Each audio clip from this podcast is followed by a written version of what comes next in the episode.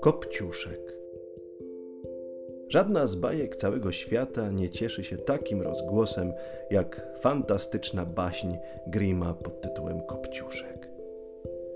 Różni różnie opowiadają bajkę, ale my opowiemy ją tak, jak nam ją kiedyś opowiadała poczciwa i nigdy niezapomniana nianiusia.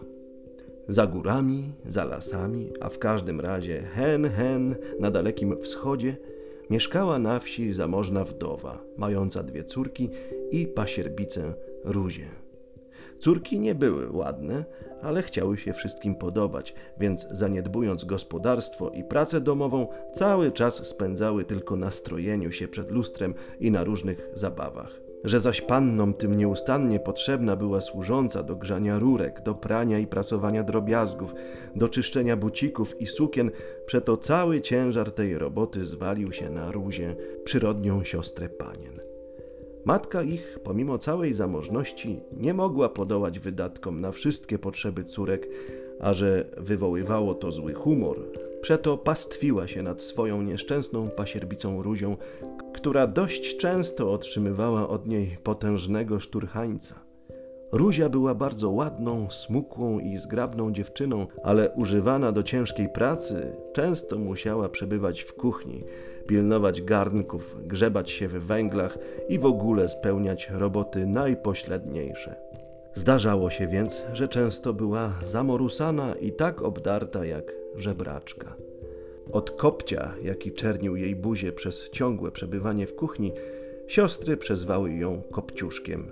I nazwa ta tak się z nią zrosła, że nikt inaczej nie wołał na nią jak Kopciuszku daj, Kopciuszku zrób, Kopciuszku leć, Kopciuszku przynieś. Ruzia sama zapomniała swego imienia, ale jednak nie godziła się ze swoim losem. Czuła ona, że jej się dzieje krzywda i nieraz myślała sobie o poprawieniu losu.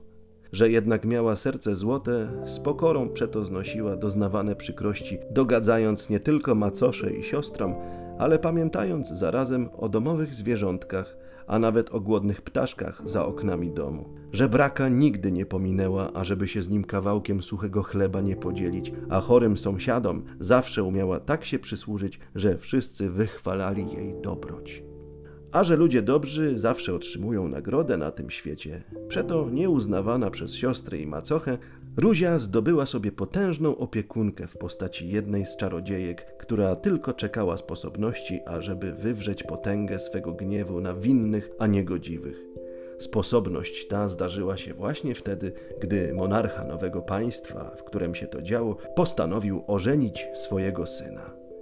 Syn ten, książę Krasnolicy, miał sobie wybrać dozgonną towarzyszkę życia z liczby dziewcząt całego kraju, które król Ćwieczek, jego ojciec, zaprosił do siebie wraz z rodzinami na wspaniały festyn, tak samo ze sfery niższej, jak i wyższej. Przy rozsyłaniu zaproszeń nie pominięto i macochy Ruzi wraz z jej córkami – Kopciuszkowi serce się z żalu ścisnęło, gdy macocha oświadczyła, że zabierze z sobą tylko dwie córki do dworu, a Ruzia w domu zostanie.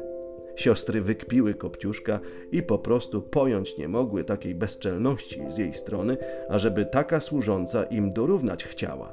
Cóż było robić? Ruzia zmartwiła się, ale jak zwykle żale swoje stłumiła w sobie i pokorniutko zaczęła pomagać siostrom w przygotowaniach do balu.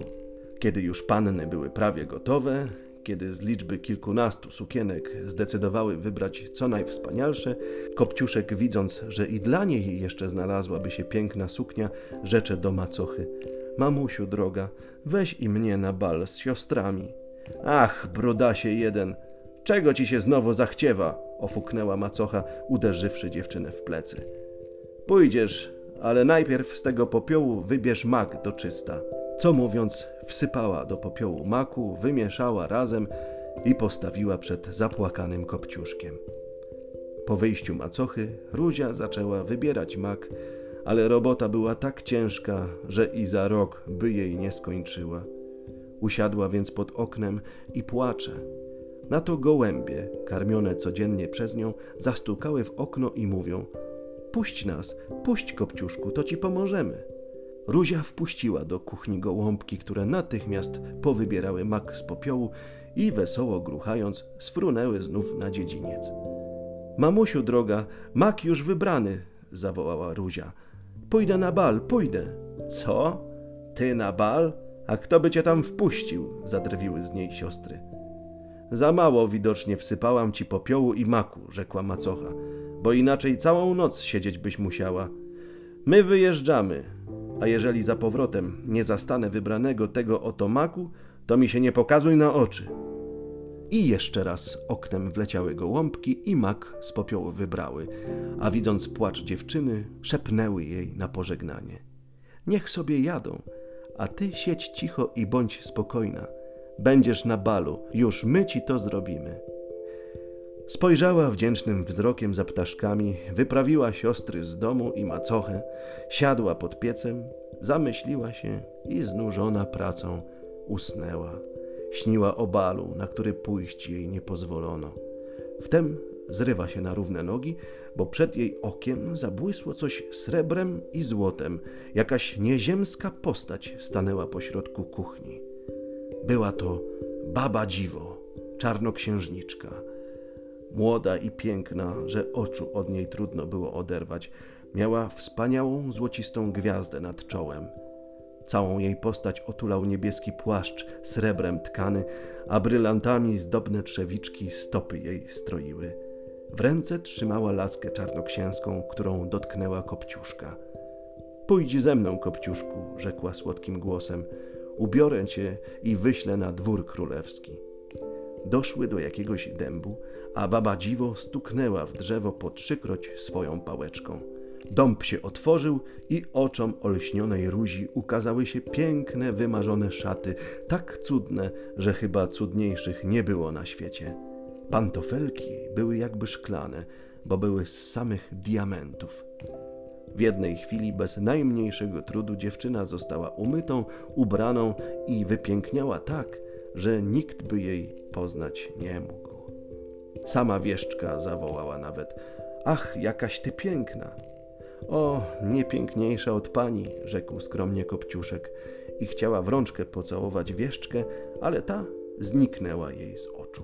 Natomiast zajechał śliczny powóz, zaprzężony w cztery cudnie przybrane ogiery i już miała doń wsiąść Ruzia, gdy głos wieszczki dał się usłyszeć tuż nad jej uchem. Pamiętaj, że z balu masz do domu wrócić przed północą najpóźniej, bo czary wówczas stracą moc i obdarta i brudna ukazałabyś się wszystkim na sali. Będę pamiętała, odparł Kopciuszek. Żywo wsiadła do powozu, a rącze ogiery szybko popędziły w dal. Festyn króla Ćwieczka, ojca księcia Krasnolicego, należał do rzędu największych uroczystości, jakie król ten wydał kiedykolwiek w kraju. Ale dziwić się nie można, bo wszak okazja była wyjątkowa. Jego królewska wysokość, książę następca tronu, królewicz Krasnolicy, wybierał sobie żonę spośród najpowabniejszych panien królestwa. A jednak książę Krasnolicy wzgardził wszystkim, a natomiast wyróżnił kogo? Naszego ukochanego Kopciuszka, bo właśnie w tej chwili, gdy się tańce ogólnie rozpocząć miały, piękna nieznajoma wkroczyła na salę balową i od razu powszechną zwróciła na siebie uwagę. Krasnolicy, patrząc na nią, bladł i rumienił się na przemian. Tak wielce był wzruszony. Na razie nie miał odwagi przybliżyć się do niej. Gdy się przemógł jednak, gdy ją poprosił do tańca i gdy pokręcił się z nią dookoła sali, już był tak rozkochany, że nic go od niej nie było w stanie oderwać. Zaraz jął się pytać, skąd jest, z jakiego kraju pochodzi, ale Kopciuszek uśmiechnął się tylko, nie zdradzając ani jednym słowem swego pochodzenia. Macocha i siostry wpatrywały się w nią z podziwem i zazdrością, ale ani przypuszczały, że to jest ta sponiewierana Ruzia pozostawiona w domu przed miską maku i popiołu. Czas leciał niepostrzeżenie. Nagle Ruzia spojrzała na zegar. Do północy brakowało zaledwie pięciu minut. Przerażona wysunęła się z rąk królewicza i wybiegła na dziedziniec do swego powozu, ale śpiesząc się, na progu zgubiła jeden ze szklanych pantofelków i utykając z lekka wpadła do powozu i odjechała do domu. zaledwie weszła do kuchni, już pozbawiona swych ozdób, było już parę minut po północy, usiadła niby do zadanej roboty i wkrótce doczekała się powrotu z balu sióstr i macochy. Chcąc się pochwalić przed Kopciuszkiem, co też one użyły, jęły opowiadać o cudnej zabawie, aż nareszcie wspomniały o prześlicznie wystrojonej dziewicy, która przed samą północą uciekła z balu i swoją ucieczką wszystkie humory zważyła. Ale to nic, dodała macocha. Król Ćwieczek wyda drugi festyn, a wtedy jedna z was, córeczki drogie, musi dostać koronę.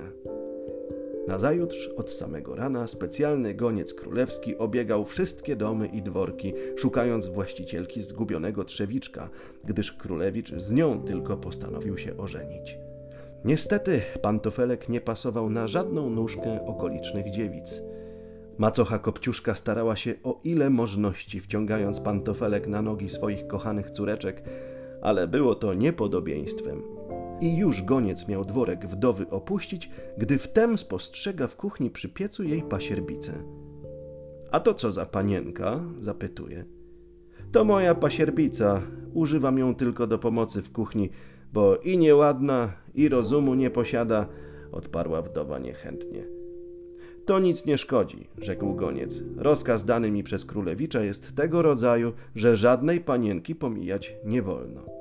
Zażądał więc stanowczo, ażeby i pasierbica wdowy przyszła do pokoju i spróbowała włożyć pantofelek. Weszło dziewczątko krokiem pewnym i choć usmolona, nie zawstydziła się królewskiego sługi, bo praca nikogo nie hańbi. Śmiało wsunęła nóżkę w pantofelek szklany i, o dziwo, wszedł i nadał się wyśmienicie.